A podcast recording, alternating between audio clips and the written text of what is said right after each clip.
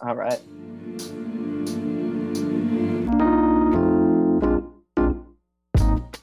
In today's episode of I Don't Know Much, I'm going to be discussing the environmental impact of healthcare with two fellow McMaster students, John Collins and Katherine Quillen.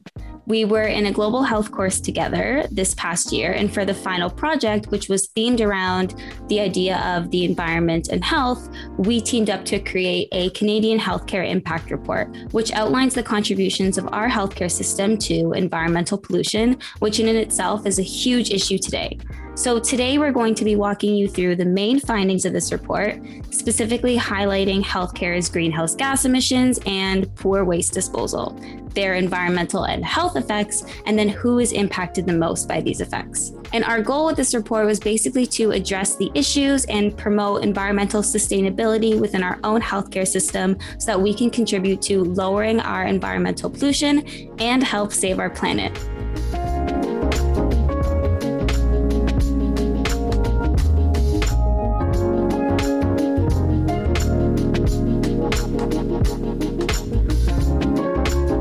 Before we get into that, some highlights from the report, Katherine and John, please introduce yourselves for the audience. Okay, well, thank you, Miranda, for having me. I'm so excited to talk to you guys today. Uh, so my name is Katherine, as Miranda mentioned, and I'm a student at McMaster University. I'm entering my fifth year in Honors Life Science, and I'm also completing an interdisciplinary minor in sustainability. So I'm really interested in public health and science communication, and specifically how public health systems are going to prepare for the health impact of climate change. So I was so happy to do this project with you guys and excited to talk about it more today. Amazing, awesome. Thank you. And uh, as, as Miranda said, my name's John. I just finished my fifth year of uh, in the Bachelor of Commerce degree at McMaster. And right now I'm working at uh, Volvo Car Canada in business operations. And one of the main reasons I, I ended up joining Volvo after I graduated was because of their uh, focus in sustainability uh, all through the, the sort of corporate mission that they have. And um, also related to this discussion, I'm, I'm uh, starting a master's degree in, in global health in the fall at, at McMaster. So gonna continue my education related to, to global health, and similarly very excited to, to be having this chat with y'all. Awesome. Well, thank you guys so much for being here. So let's just get right into it. Um, overall, the environmental pollution is just a huge issue right now. But so I want to kind of address why we chose to actually analyze the environmental impact of healthcare itself. Well, I think it starts with the fact that we all have a mutual interest in health and, and healthcare. But uh, more generally, it's it's just that we're seeing a big rise in awareness around sustainability, but healthcare isn't one of those sectors where there's much pressure or much talk about becoming more green. Um, so I think uh, that was the main reason. And also the fact that uh, at the end of the day, healthcare is a massive contributor to greenhouse gas emissions and to um, you know, global warming. You know, if it was a, a country, I, I believe it would be the, the fifth largest country behind China, India, Russia, and, and the U S in terms of pollution. So obviously, if we're going to be tackling climate change, healthcare is a, a big piece of the, the puzzle. Completely agree. And I also remember discussing with you guys how there was so much conversation during the pandemic about how the environment or our pollution was doing better because people weren't traveling and there was less transportation. And so we were really interested in looking at, has the environment really improved, and or has this increased emphasis on healthcare been increasing greenhouse gas emissions and healthcare pollution, especially with all the P P E that's being used this year? So it feels like a timely uh, discussion, and uh, yeah.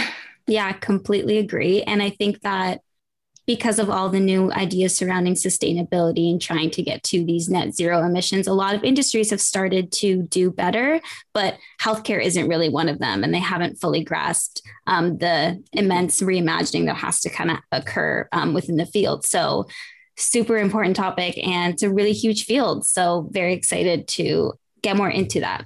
So let's start off, start off with like what greenhouse gas emissions are and what Canada's goals are or were for achieving these reduced emissions. Because as we know, this is probably one of the largest drivers of the environmental pollution and things that are going to have the biggest effects down the line. Yeah, I can start us off since I tackled this section in our report. So a greenhouse gas emission, just briefly, by definition, is anything that absorbs and emits radiation in the thermal infrared range. Um, so commonly we talk about carbon dioxide, methane, and nitrous oxide as greenhouse gases, and they cause the famous greenhouse gas effect. Um, Canada has a bunch of goals to reduce these greenhouse gas emissions. Um, most of them have failed, unfortunately. So uh, in two thousand nine, uh, Canada pledged to decrease greenhouse gas emissions by seventeen percent compared to two thousand five levels by twenty twenty. And we did not meet that goal at all. Um, we did make some good uh, progress, and emissions didn't significantly increase from two thousand five to two thousand twenty, but we certainly didn't meet the goal. And Canada went even further in two thousand sixteen at the Paris um, Climate Accord to decrease emissions by thirty percent by twenty thirty and one hundred percent by twenty fifty. And we are certainly not on track. And the healthcare sector, as we'll continue to discuss, is going to be a major player in trying to meet those goals. I'd also add that I think, uh, I think that those sort of goals that you cited were the Paris climate goals. Mm-hmm. Or were they other external goals? Anyway, I believe that they were the Paris goals. And I saw an interesting thing recently about how if the world continues operating uh, like they did in COVID nineteen, then we actually will achieve the, the climate goals amid all the economic and uh, turmoil that, that happened during COVID nineteen. Because there actually was, during twenty twenty, I believe if I'm getting the number right, about a seven percent decrease in global emissions. Now, of course, for us to maintain that would be impossible in a non-COVID world. Um, so it just sort of points at the fact that these climate or these Paris goals are uh, not achievable at this point, mm-hmm. unfortunately.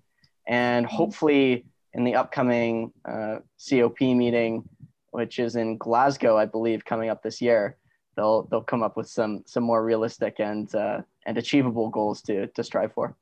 Yeah, like literally everything has to stop in order for us to even meet a little bit of the goals that yes. we want. So no more flights, shows, yeah. no more driving, yeah. no more building, mm-hmm. and then we can do it. yeah. Um, something else that I thought was really interesting that is that Canada has this like Net Zero Emissions Accountability Act that requires like progress reports um, from industries like on achieving the goal of net zero, but it doesn't actually have any incentives to reduce emissions or penalties for not meeting these goals. So it's really, it doesn't really do much in terms of trying to get these companies to go green. Yeah. It's called the Accountability Act, but there's pretty much zero accountability. Yeah. Um, so also very interesting. But so how does healthcare specifically contribute to these greenhouse gas emissions? Uh, well, in Canada specifically, the healthcare sector contributes about thirty-three million tons of greenhouse gas emissions per year, which is about four point six percent of all greenhouse gas emissions in Canada. So it is a significant uh, portion. And as John mentioned, if greenhouse gas emissions from healthcare were a country, it would actually be the fifth worst polluter in the world. So it is a significant contributor to uh, climate change. And that's why it needs to be at the forefront of the climate conversation. Absolutely. And and that just that just also points at how there's been, we haven't really heard about environmental sustainability in healthcare at all. I mean, if if we compare this to the automotive sector, the passenger car sector, which is what, what I work in, that uh, four percent or even, I think it's closer to seven percent in, in the U S and, and other countries, um, that healthcare contributes to global ho- or uh, greenhouse gas emissions. Um, that's close to the passenger car industry. And we've seen widespread adoption of electric vehicles, mm-hmm. widespread awareness, widespread tr- strategic change among automotive companies, but nothing in a comparable industry like healthcare.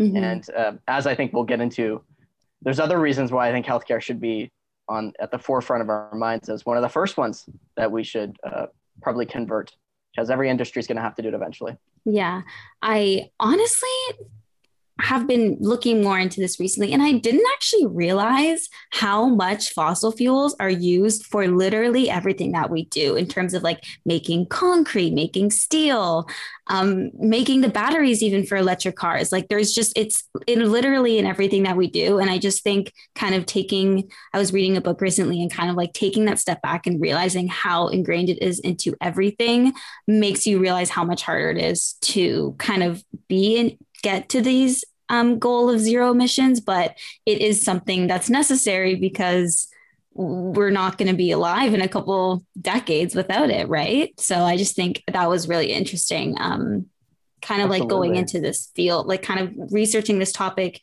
you don't realize how big of an issue it is and how hard it actually is too. Yeah. yeah. Well, I remember doing the research for this um, project, and actually seventy-one percent of the emissions associated with healthcare are the life cycle emissions, things that are happening upstream and downstream of actual healthcare services. So we're not just talking about hospitals and doctors' offices, but it's the production and transportation and distribution right. of um, the healthcare products, of pharmaceutical products, of the P P E that we use, of everything we use to make the hospital. Um, it's such a huge problem. Mm-hmm. And decarbonizing that supply chain obviously isn't easy and isn't necessarily the sole responsibility of um, a doctor per se, but the industry right. as a whole is is so reliant on fossil fuels that it's it seems hard to envision a future where mm-hmm. it is not reliant, but it's necessary. So mm-hmm. yeah. But so what is actually like, what are the environmental impacts of these greenhouse gas emissions? Because our report really focused on what are the environmental impacts, and then what are the health impacts and how is that affecting humans because of that? So let's focus right now on like what's going to happen with the environment if these greenhouse gas emissions just continue to go up and nothing's changing. Um, well, there's some classic ones that everybody knows about, mm-hmm. like uh, temperature rise, which will be specifically um, seen in Canada. We're warming at twice the rate of the rest of the world because of our northern latitude. Um, sea level rise is always a huge topic of discussion, and specifically in Canada, um, Halifax, Vancouver, other coastal cities will be largely impacted. I remember writing that over two hundred thousand people in Vancouver live within that one meter of sea level that will will rise and will cause a lot of displacement. Um, forest fires are also a huge problem in Canada. Associated with forest fires and climate change, the warming weather will further dry out the forests, and warming weather also spreads vectors and insects farther north.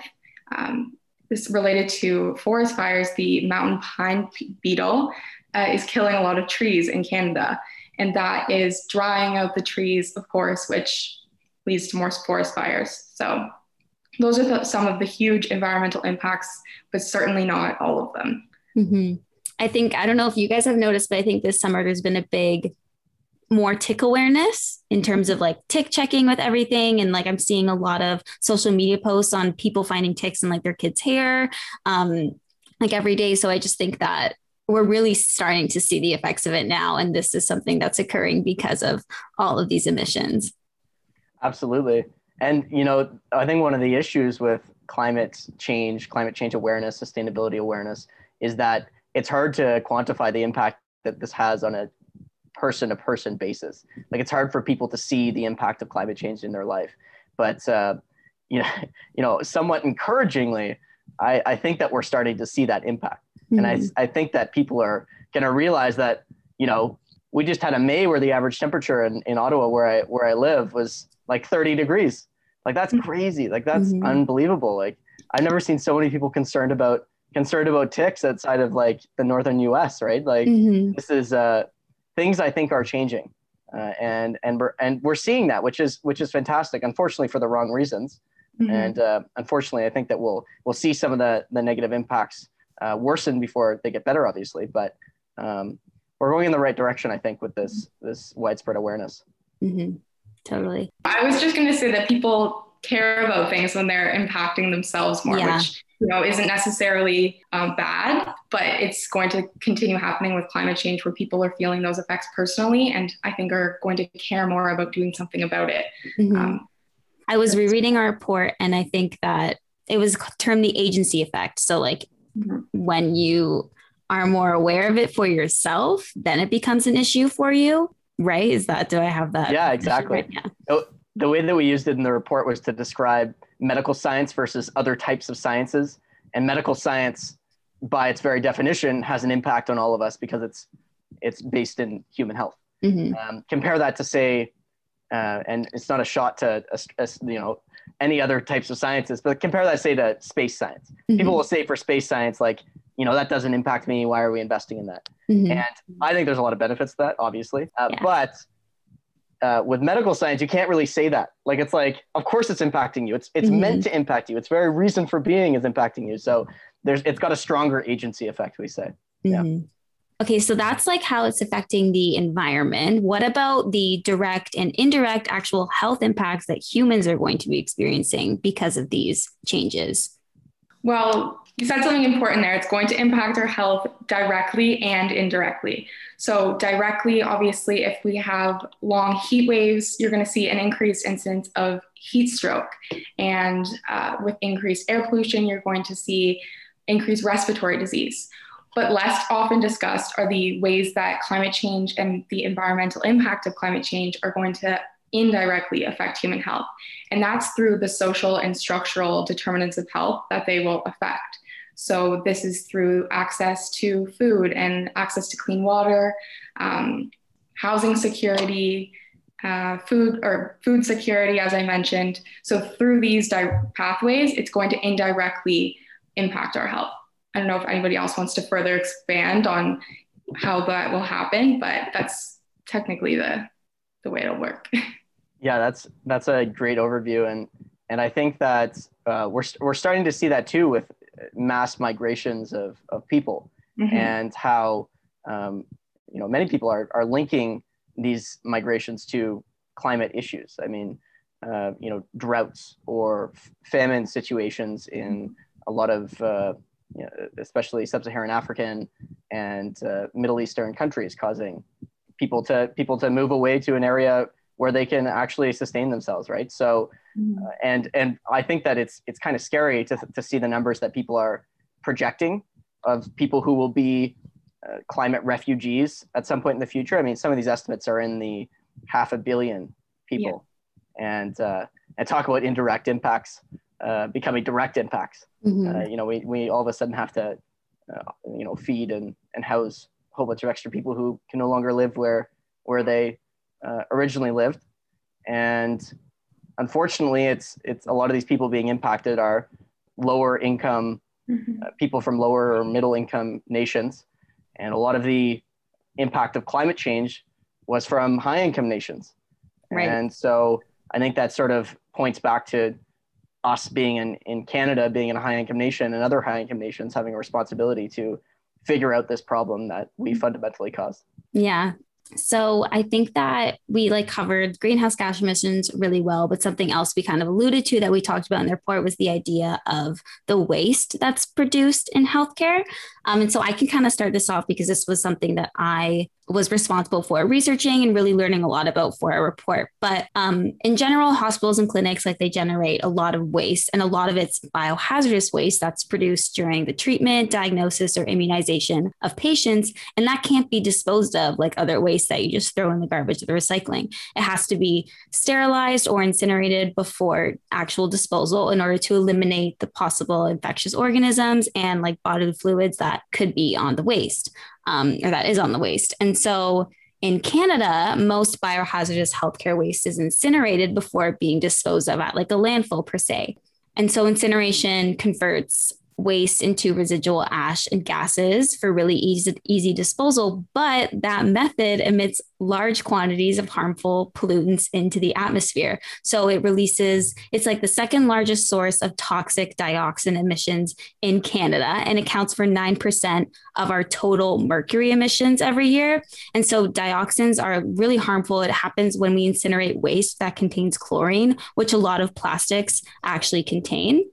And so that toxic waste can be carried long distances after it's released into the atmosphere and polluting soil, water, and food sources. And then in us, they cause these developmental problems and immune system damage and cancer. Um, and so all of these are just like super harmful for us. And we don't even realize that it's just from the waste that we produce. And it contributes to other things like particulate matter and other harmful gases that don't contain carbon, but are still really dangerous for the environment and for our health. Oh, absolutely. And and uh, one, one thing that I was looking at recently was uh, male fertility rates throughout the high income nations. And there's you've seen a drop, a massive drop in male fertility by about fifty percent since nineteen seventy and today. And obviously there are many impacts of why this could be, you know, us, you know, dousing ourselves in chem- chemicals when we clean, when we clean ourselves, when, you know, drinking and eating, consuming the things that we do. But I'm sure that, you know, the harmful pollutants in our environment has got to have an impact on uh, this drop that we're seeing and many other drops that I'm, I'm sure we're seeing in in other populations of, of people that are leading to worse health uh, impacts. Mm-hmm. I think it's also really interesting because a lot of the research that we were looking into showed that some, although there's a lot of this biohazardous waste, some of the waste that hospitals in Canada are actually producing are labeled as biohazardous, but it's actually fully recyclable materials that um, are not considered biohazardous.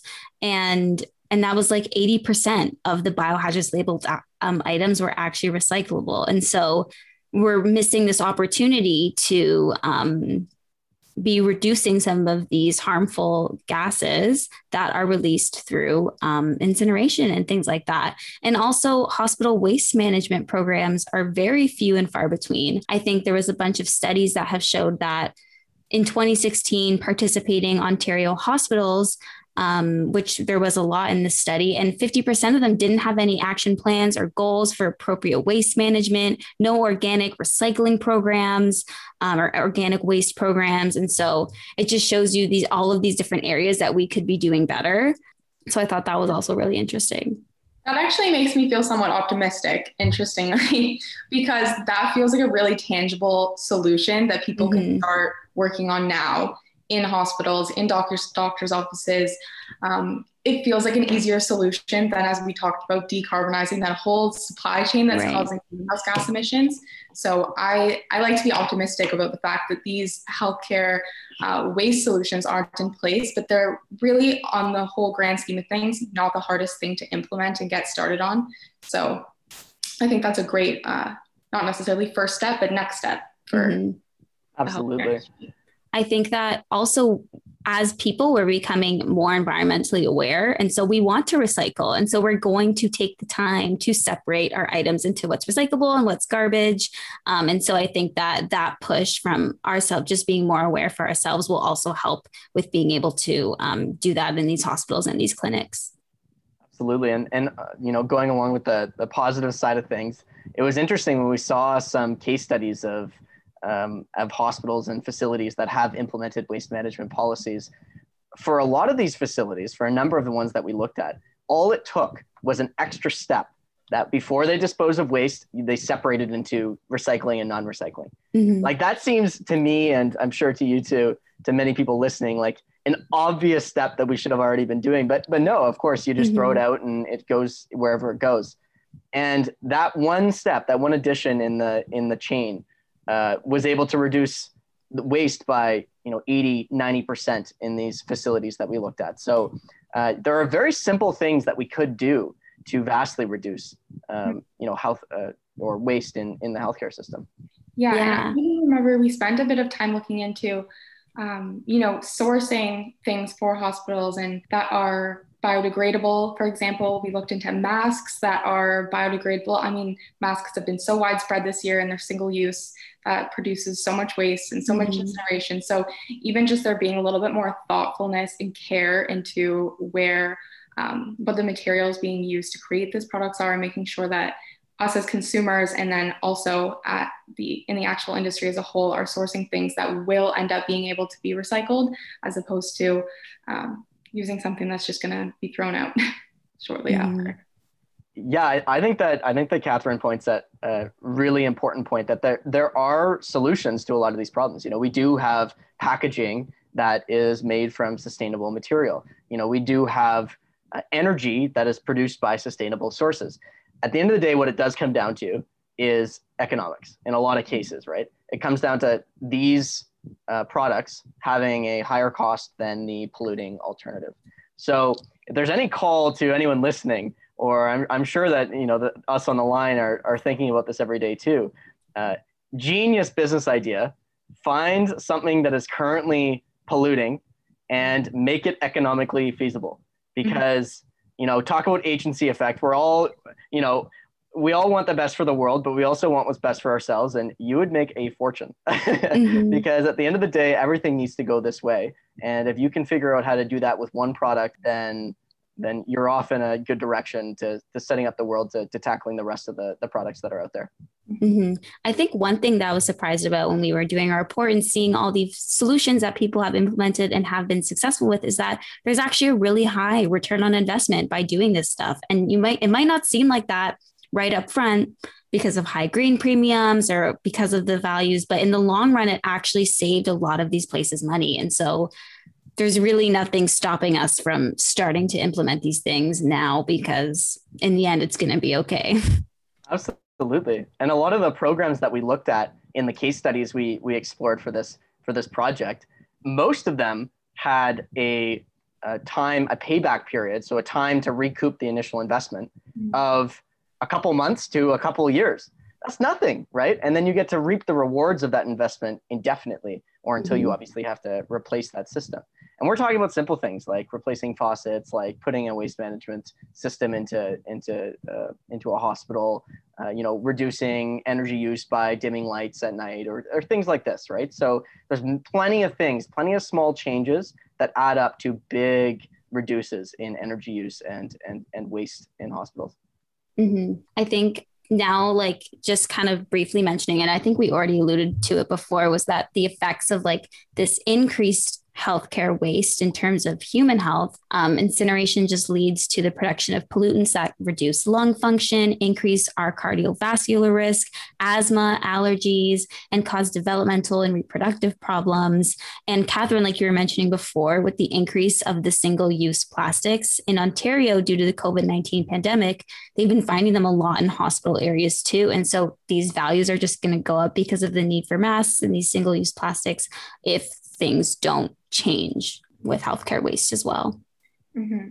But so something, my favorite part of the report that we did was that all of these pollutants, they have an effect on everything. And we created this whole idea of a cycle. And so does one of you want to say what the cycle is? Like, what do these pollutants mean if we don't do anything for our health and our healthcare system? John, take it away. so uh, yeah, I, I think that this was one of the, the more ingenious uh, parts of our report. Because uh, obviously every system uh, or every industry in, in the world has to change to become more sustainable. But healthcare is kind of unique. You know, the impacts of climate change aren't felt directly by many industries in the world.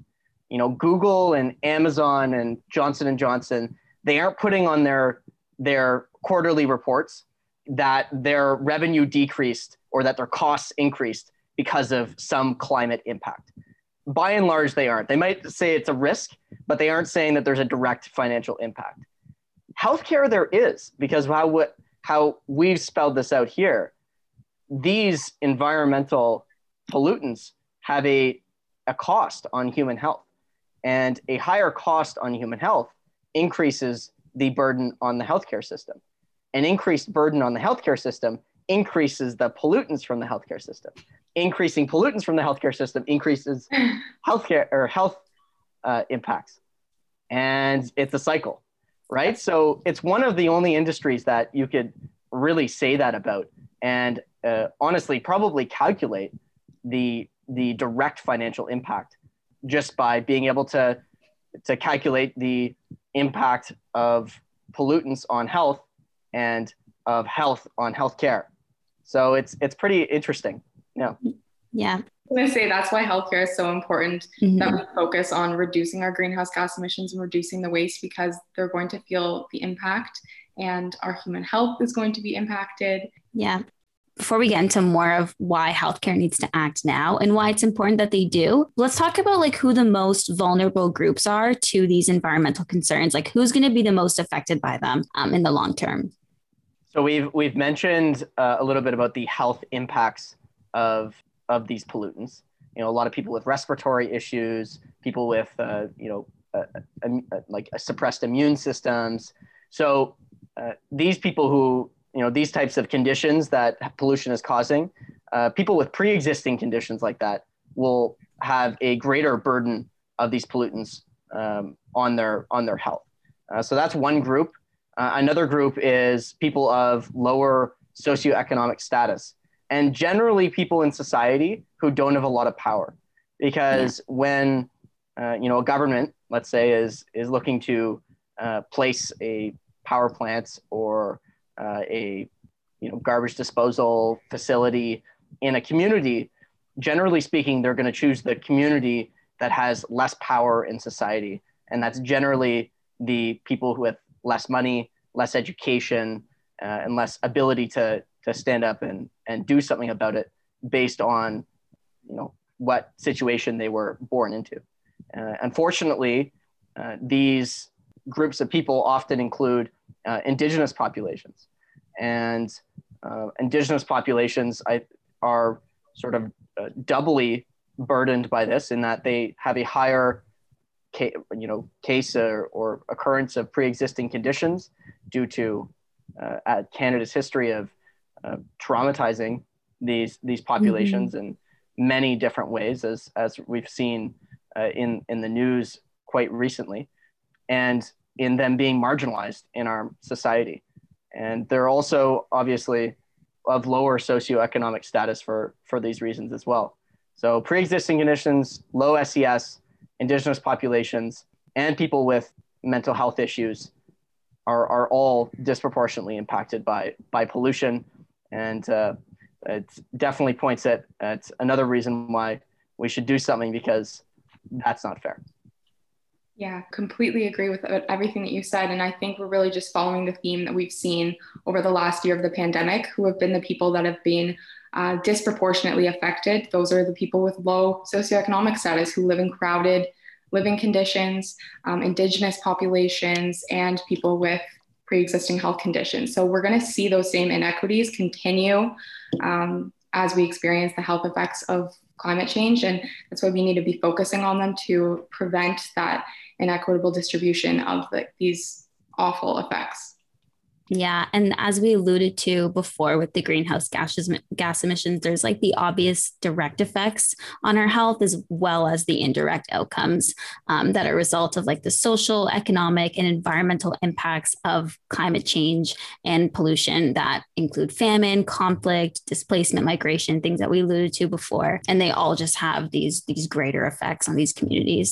Mm-hmm. I think the mental health point that John brought up is a really interesting one as well, because I remember during the research, we found that the mental health impacts outweigh the physical health impacts mm-hmm. by about forty times, I think it was. It was something huge. Wow. And those mental health effects are going to be dramatically felt by these uh, vulnerable populations as well, more significantly than they will be the less vulnerable population. So we not only need to be preparing to deal with the physical health effects, but also the mental health effects.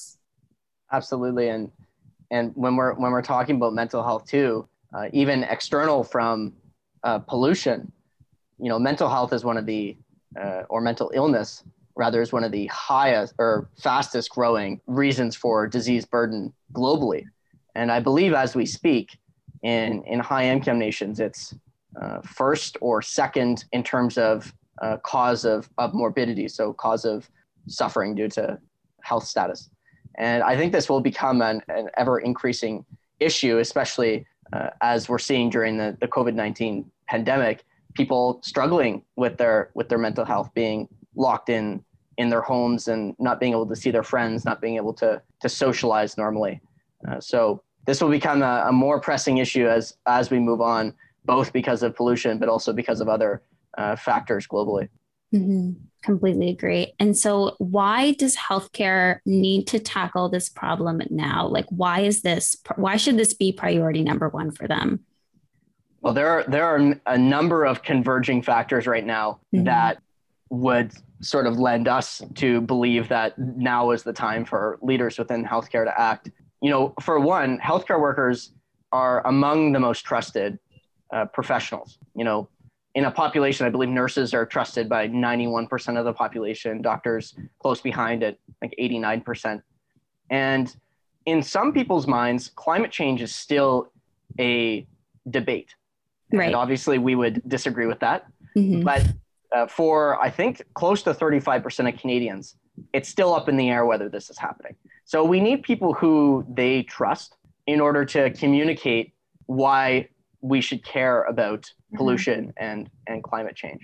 And the other thing is that right now during the COVID nineteen pandemic, we're seeing people's attention turn to medical science and towards healthcare like never before mm-hmm. in, in history. Right now, we have tremendous momentum and tremendous authority as people within the healthcare system to change opinions. And I think that we need to move, or we need to use that momentum. And after COVID nineteen, hopefully during COVID nineteen, push for other very pressing issues that are going to impact people similarly in the way that COVID nineteen has, has impacted people's lives. Mm-hmm. Yeah, we've been living through a global health crisis, and as amazing it is, as it is that we have a light at the end of the tunnel, unfortunately, the next global health crisis is probably going to be caused by climate change. Mm-hmm. And so while we're living through a health crisis, it's easier to tell people we want to prevent this from happening again. So we need to take action now to prevent this from happening again, because we're currently feeling the effects of this crisis and we don't want it to happen again. So mm-hmm. it's the best time to build on that momentum and tell people if we want our future to be brighter than what it is right now, then we need to act. Mm-hmm. I think you guys said that great. Like no other time has medicine consumed such a large part of our collective consciousness. And so, and soon it's going to start drifting away from this as we do start to see that light. And so we, you're right, we completely have to use this current momentum. I really love the way you guys phrased that. And again, like how we were saying before, that healthcare is going to be so affected by this. So they should really start leading this change uh, with this issue. Absolutely. I mean, it's it's remarkable that we live in a time where much of the population knows what R N A is. Yeah. Right? Like, that's ridiculous. Like the average that's person knows that. I mean, it's it's pretty remarkable, but mm-hmm. um, it is it is kind of at the beginning of this pandemic. One of my first thoughts, and not to sound like an altruistic, uh, you know, more than the average person, but one of my first thoughts was, oh no, like this is going to pull awareness away from climate change. Because mm-hmm. in twenty nineteen, twenty twenty, I did feel like there was a growing consciousness about the, the urgency of climate change as an issue. And obviously when COVID nineteen hit, you know, you know, body checked everyone off their, off their course, including all of science. And I think that now we're sort of getting back on course and focusing on, on these issues. And, um, and I've been seeing it in, in the media. I've been seeing it in, you know, countries coming out with new policies. I've been seeing it in, in companies coming out with new targets that they're, that they're going after. So it's very encouraging. I think it's, I think that we're going to tackle this problem, mm-hmm. which is, which is amazing. And um, it'll be the biggest one of, of the history of humanity, but we're going to do it, I think. Me too. I love um, to hear that optimism. Yeah. That's what we have to have that, you know, yeah. in order, I think, to make change, be optimistic about it. So now that we mentioned everything that's bad and all the problems and what's really causing these issues, What, what's con- contributing to these environmental changes.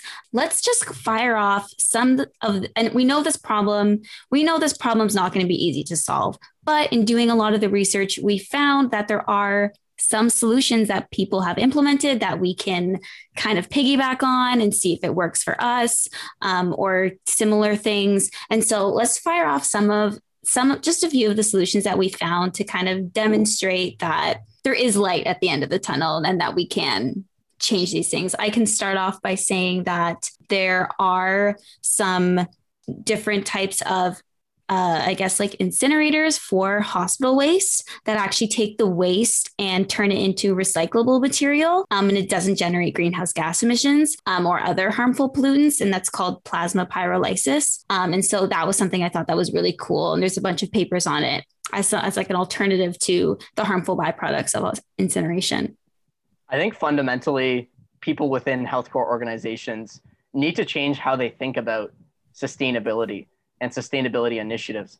Because right now, by most people, and this isn't just a problem within health, this is probably within most industries, most people view it as an expense, right? So it, it's just something that's going to cost money. It's like, oh no, we need to we need to invest in changing everything we're doing because of the planet. But I think that that's a wrong way of thinking about it. I think that sustainability is actually sort of like a, it's like an open door to change how people are doing things and to make systems more efficient. And the nice thing about efficiency is that, you know, if you can do things like reduce overall energy use, then you can reduce costs. You know, if, if you can replace old technologies to make them more efficient and see more patients and, and reduce the need for as much expensive labor, well, then you can reduce costs, right? So I think that we need to sort of rethink how we're approaching these these problems, because some of the things that we'll mention right now are just the, the tip of the iceberg. I mean, mm-hmm. the, the more widespread systems changes are things like a greater emphasis on preventive care. You know, what if, what if we, um, instead of had a reactive healthcare system, had a preventive healthcare system? We invested in diet and exercise programs rather than things like, you know, insulin uh, for the rest of someone's life, or dialysis until uh, until they pass away, right? These sorts of things are going to keep people out of hospitals.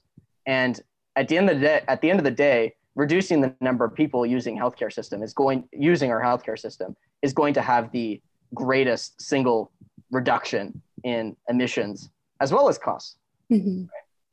Yeah, we found so many amazing uh, stories of solutions being implemented in the healthcare system to solve these problems. Um, but I just, you know, want to remind us all that our Canadian public, or our Canadian health system is publicly funded. So our public opinion does matter about what we want to see yeah. uh, moving forward. And so making sure that we are voting people into power who believe um, in climate change and believe in investing proactively, as John said, to prevent these problems is really important. And that's something that we can all uh, collectively work towards. And it's something you can do as an individual.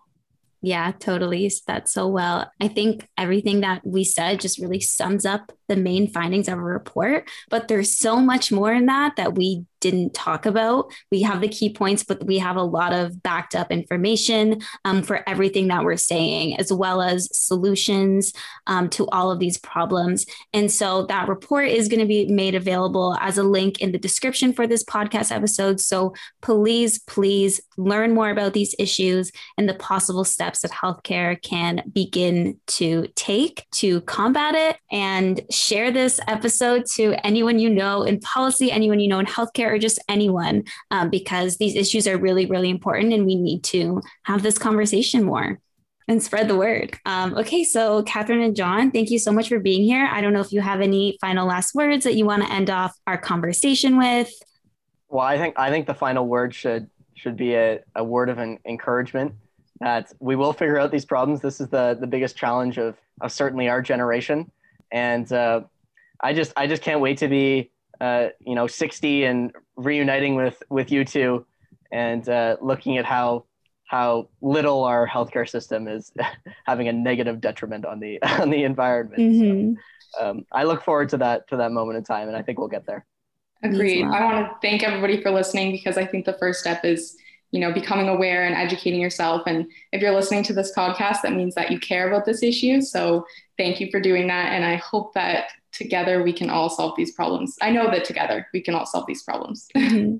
Thanks again so much for being here. And John and Katherine, um, you guys know so much about this topic and about so many other other realms. Um, so if anyone's interested in learning more about your experience, your research, your educational background, um, where can they find you? Where can they connect? Well, LinkedIn would, would probably be the best for me. Um, you could probably just search John Collins. There's only thousands of them. I, I think that my I think that my name on LinkedIn is John D. Collins eleven. Uh, but if you if you search around, it's it's there's a green background in my photo, and I'm uh I'm happy to to ch chat about sustainability, uh, healthcare, you know, technology, anything. But I'll I'll probably also ask you a barrage of questions, so be prepared.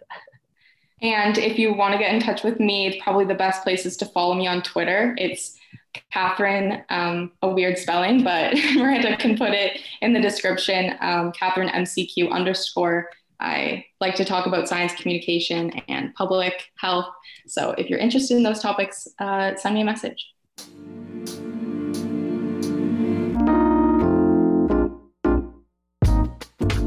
Awesome. Okay. Well, thank you so much for being here. Season two of I Don't Know Much. Um, everyone stay tuned for next coming episodes. Stay safe, stay smart, and see you next time.